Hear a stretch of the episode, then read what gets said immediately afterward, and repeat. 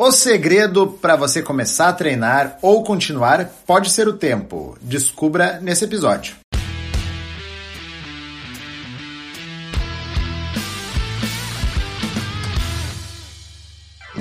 Fala pessoal, aqui é Karen Hill. Eu sou o Rodrigo Constantino. E hoje estamos mais uma vez aqui no podcast do Conexão Saúde e Performance, o podcast que estreita caminhos entre a sua saúde e a sua performance.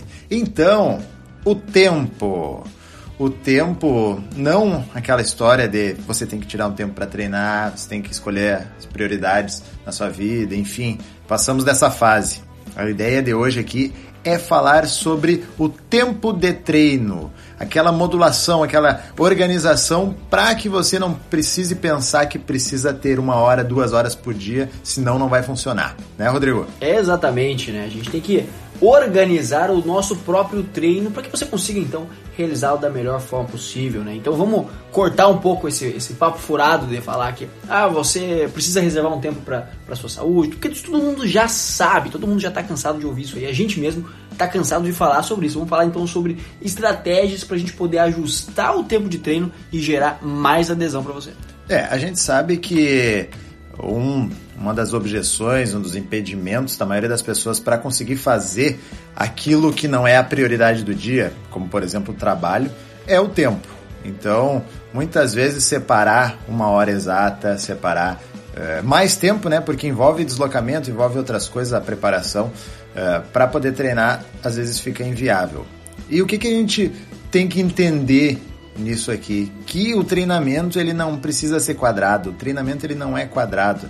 O treinamento ele é adaptado para cada tipo de pessoa e cada situação, né? Então, da mesma forma que tem gente que tem um tempo maior livre para poder realizar uma atividade física em função de, de várias coisas, ah, dedica maior tempo, ou, ou, não trabalha tanto, ou não tem filho, ou não tem outros compromissos. Tem gente que é atarefado, tem, tem muita coisa, não, não consegue se organizar e nem por isso a pessoa precisa ficar sem treinar, né?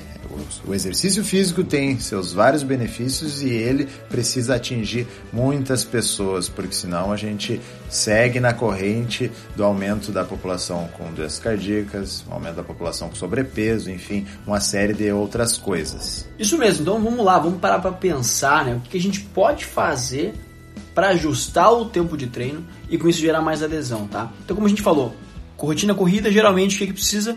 Treinos mais curtos, tá? Essa é a primeira estratégia que a gente pode usar, que é justamente fazer com que o teu treino fique mais enxuto. Então a gente pode fazer isso de diversas, diversas formas diferentes, tá? Mas a mais comum delas, a mais fácil, mais rápida de pensar, é a gente diminuir o volume de treinos, tá? Do treino, provavelmente, então o volume de séries, o volume de repetições, deixar isso de forma mais enxuta. Só que a gente sabe muito bem que o treinamento é dependente de algumas variáveis, né? como intensidade, densidade, treinamento, frequência e volume. Então, se a gente mexe no volume, a gente tem que então tentar balancear isso com outras características. E aí vem pensar um pouco, talvez, na intensidade do treinamento. Então, se a gente teve o volume baixado, a gente pode aumentar um pouco a intensidade, né? Vamos só botar um, uma pontuação aqui que é o seguinte: a gente está falando de intensidade, mas não necessariamente é a intensidade que a gente vê é, na ciência, né? Quando, quando, a gente pensa na educação física, quando a gente está falando de intensidade, a gente fala de carga de execução, tá? Então é plenamente carga.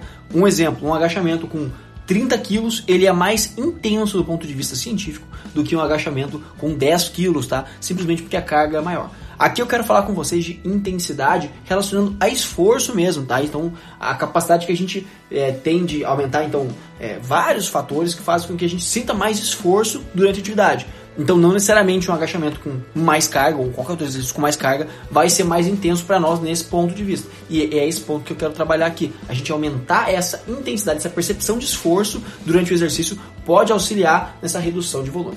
É, a questão do tempo, ela ela reduzir o tempo, né? Ela é bem importante porque acaba eh, entrando na brecha de, de, quem não pode, por exemplo, uma hora. Ah, eu não tenho uma hora, tá? Mas tu tem 30 minutos? Tu tem 45? Tu tem quanto tempo tu tem?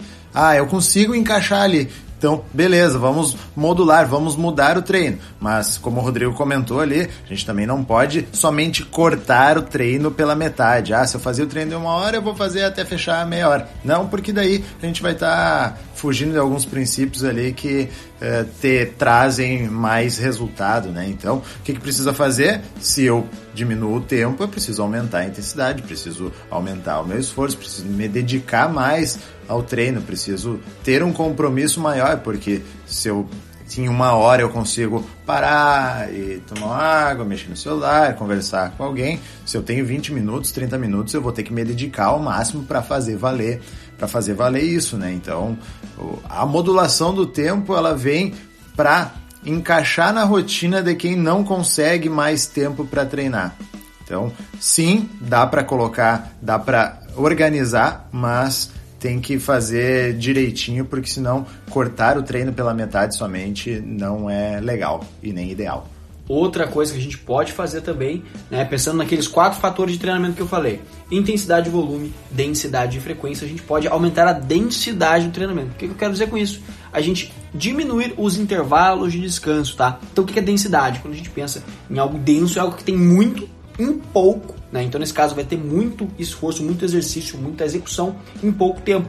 Então, a gente corta esse intervalo, tá? Só que com isso, a gente tem que mexer nas outras variáveis também. Como, como a gente falou agora, não dá para mexer numa variável isolada e deixar aquilo do jeito que tá, que vai dar errado, tá? É ideal que a gente mexa em outras junto. Então, a gente vai acabar tendo que fazer o quê? Modular essa intensidade, por exemplo, para que a gente possa fazer uma densidade maior, então manter o volume, mas a gente diminui um pouquinho a intensidade para que a gente possa, ao longo do trabalho todo, né, do esforço todo de treino, conseguir manter uma execução adequada. É, o que a gente pode pensar também em séries combinadas, né? Vamos supor aqui que dois exercícios, tá? Um é agachamento, o outro é o supino.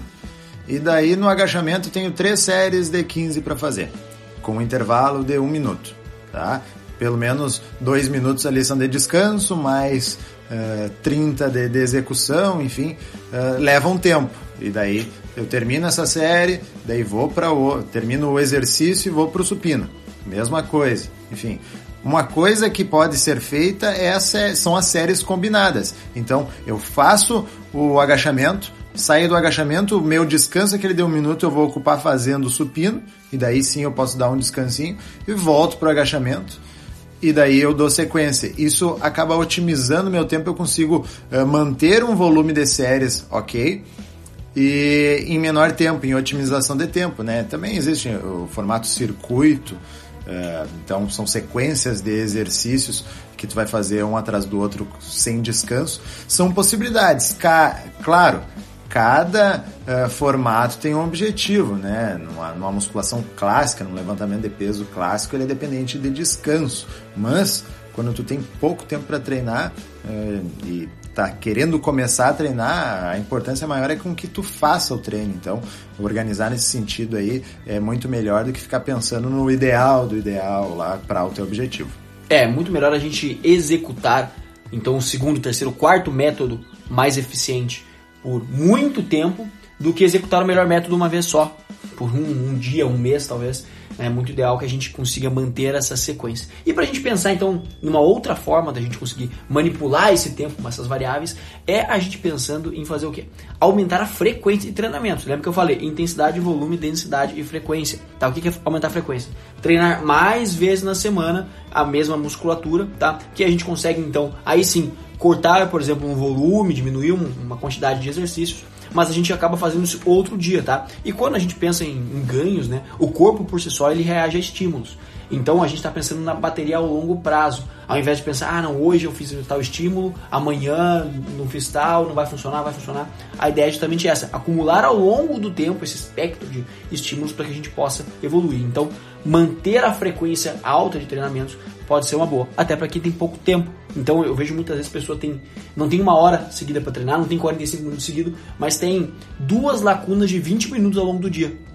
Isso pode ser usado também em combinação para que você faça então dois treinos por dia, mas treinos que numa sequência façam sentido para você conseguir alcançar os resultados. E aí com um tempo muito curto em cada um deles. Até agora aqui a gente falou sobre treinamento de força, né? Mas a mesma coisa acaba acontecendo no treinamento aeróbico. Então, é, muita gente que acaba pensando que Ah, mas eu não vou ter meia hora para ficar na esteira, não vou ficar uma hora na esteira. É, claro, a gente já falou em outros episódios que não é necessário isso, mas enfim, existem, é, existem fatores como o gosto que a gente não pode impedir. É, mas se o problema é o tempo, o que, que a gente pode organizar? Você já deve ter ouvido falar no hit, né? Tem uma grande, um grande duelo aí que nem era para ser hit contínuo, enfim. Então o que eu posso fazer é, ao invés de fazer 30 minutos de caminhada na esteira, por que, que eu não faço uh, três vezes de cinco minutos dando um trotezinho? Já me diminuo o tempo uh, que eu tô ali exposto, né? Uh, eu posso fazer diferente. Ah, mas eu gosto de correr de forma contínua. Quem sabe, será que não, não é um momento para tu pensar em trocar aqueles 30 minutos numa intensidade ou numa velocidade mais baixa para um menor tempo e a velocidade mais alta?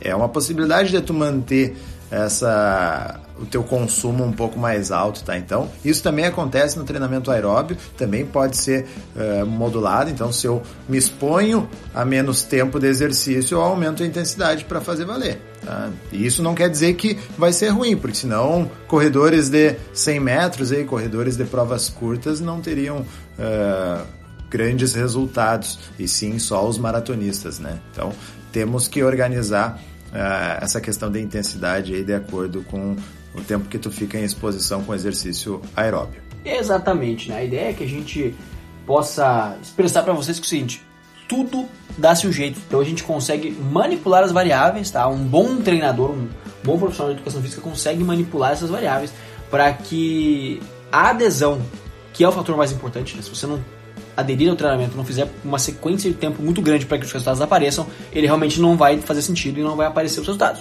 É simples assim. Então, para conseguir adesão, manipular as outras variáveis da melhor forma possível para a gente sempre executar o melhor que a gente pode. Pode não ser o melhor dos melhores, o melhor utópico, aquele ideal, mas vai ser o melhor que a gente consegue executar. E isso por si só já vai trazer bons resultados para nós. Então é isso, pessoal. Esperamos que esse episódio tenha atingido quem a gente quer, né? Que tenha dado start quem não conseguiu começar ainda por conta do tempo e tenha também tocado quem precisa voltar, quem não está conseguindo continuar, quem não está tendo uma continuidade do, uh, do treinamento por causa do tempo. Isso, e para você que nos ouviu até aqui, vai no nosso post do Instagram e comenta o que você achou desse episódio.